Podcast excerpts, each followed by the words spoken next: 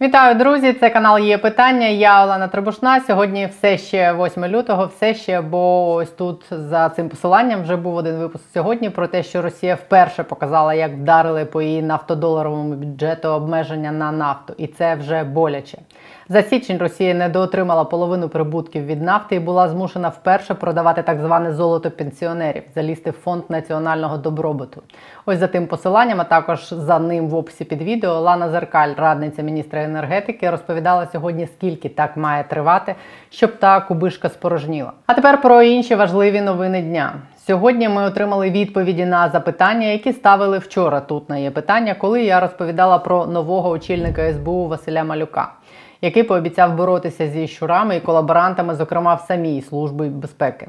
Питання, що там зі справою самого Івана Баканова, звільненого якраз за те, що він розплодив щурів і колаборантів. Прес-служба СБУ сьогодні повідомила, що провела службову перевірку щодо свого екс-голови Баканова, але результати засекречено. Ця інформація має обмежений доступ. Власне, саме таке припущення у вчорашньому блозі я і робила, що нам не розкажуть, що вони там з'ясували щодо озвучених президентом звинувачень на адресу Івана Баканова. Але принаймні ми вперше почули, що служба безпеки України проводила таке службове розслідування.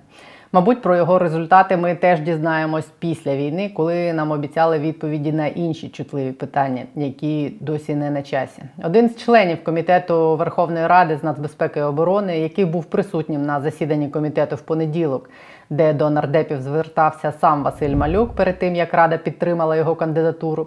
Це Федір Веніславський каже, що на засіданні комітету вони отримали відповідь, де перебуває зараз Баканов, і він в Україні.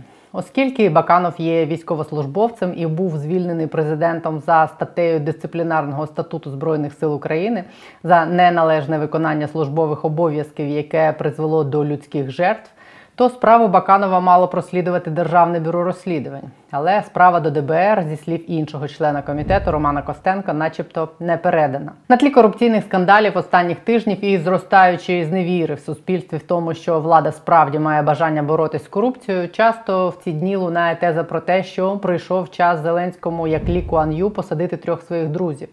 Він, до речі, сам перед тим як стати президентом, жартував про це зі сцени з 95-м кварталом. Що якщо треба буде, то посадить. Ви будете боротися з корупцією так же, як і Лі Куан Ю, і посадите трьох своїх друзів? Ні, ну, якщо придется, то да. Так от і час прийшов, і Баканов був би ідеальним кандидатом на цю роль, тим більше після публічних звинувачень самого президента на його адресу, таких, яких до жодного топ-силовика в країні, мабуть, не озвучувалось досі.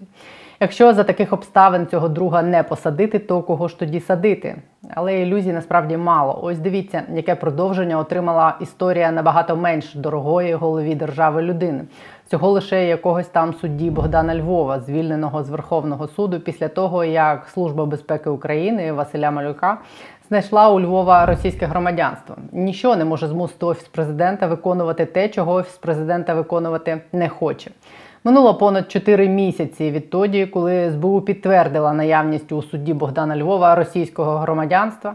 Ще більше з моменту, коли петиція з вимогою розглянути питання позбавлення Львова громадянства набрала необхідних 25 тисяч підписів, і президент нагадаю доручив своєму офісу, зокрема комісії з питань громадянства, ухвалити рішення з цього питання. Не відбувається не те, що нічого. Офіс президента відмовився відповідати навіть на питання, коли щодо Богдана Львова ухвалять рішення. Юристи громадської організації Де Юре в листопаді звернулися з таким запитом до офісу президента. Однак офіс президента від відмовився надавати таку інформацію, пояснивши тим, що вона є конфіденційною, а її поширення може призвести до порушення прав та законних інтересів Львова і завдати йому істотної шкоди.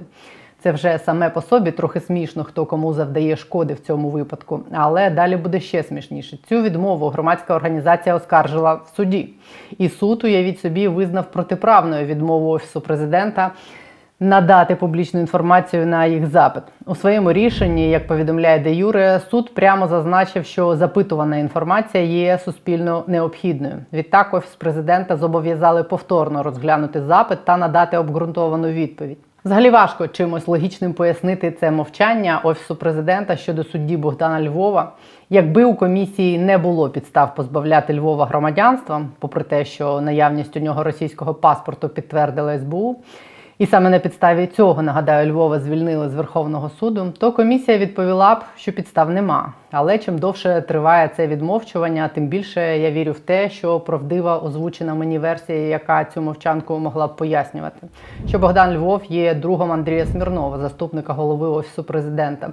І в цьому причина цієї колективної ганьби. То якщо вони не можуть забрати громадянство у друга заступника голови офісу президента, то як вони посадять друга самого президента? Сам президент тим часом сьогодні прилетів з неанонсованим візитом у Великобританію. За рік вторгнення це його другий закордонний візит після поїздки до Сполучених Штатів. Він провів офіційну зустріч з британським прем'єром Ріші Сунаком, виступив у парламенті Британії і зустрівся з королем Чарльзом у Букінгемському палаці.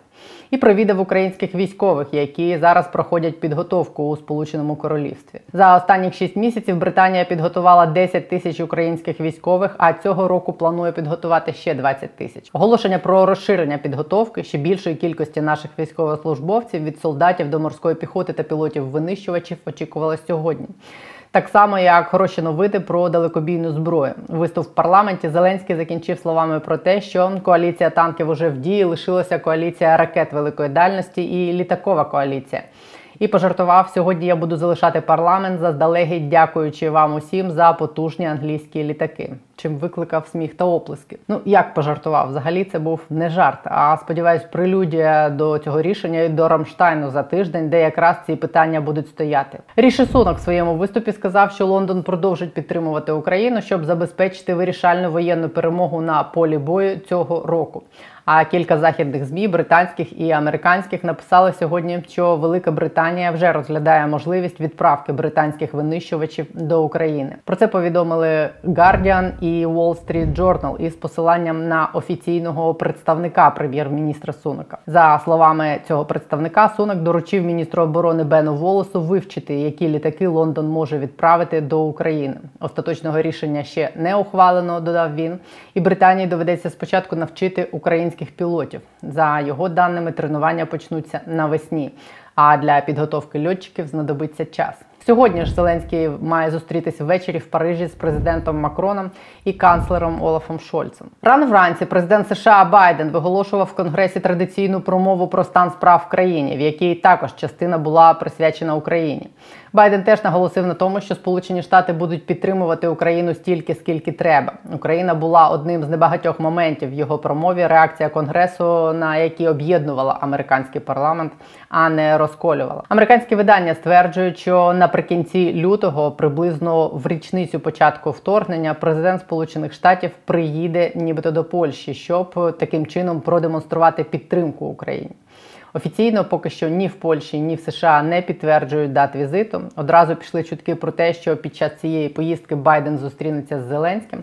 Поки їх спростовують, але не здивуюсь, якщо в кінці лютого ми побачимо Байдена самого прямо в Києві, ну чи хоча б у Львові. Ну всі вже тут були, крім Байдена. Ну і наостанок ще новина сьогодні, яка проходить по категорії хорошої. Сьогодні стало відомо, що російський найманець, командир підрозділу так званої народної міліції ЛНР Ігор Мангушев із позивним берег таки помер у лікарні від поранення в голову. Це той самий Мангушев, який колись влаштував стендап, тримаючи в руці, як він стверджував, череп воїна Азовсталі. Днями Мангушев сам дістав кулю в череп за нез'ясованих обставин в тилу окупантів в місті. Кадіївка, колишньому Стаханові Луганської області.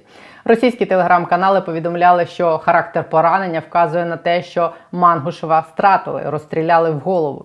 Постріл здійснили з короткоствольної зброї в потиличну тім'яну ділянку. Стрілков в своєму телеграм-каналі натякає на те, що Мангушева прикінчили вагнерівці. Так чи інакше, куля застрягла в центрі мозку, утворився великий набряк головного мозку, розповіли його посіпаки. От така карма в дії одним покидьком менше сьогодні. На цій можна сказати радісній ноті. Крапка у мене на сьогодні. Не забудьте подивитись лану зеркаль про те, коли санкції виснажать російський бюджет, і Росія стане неспроможною клепати зброю і продовжувати війну.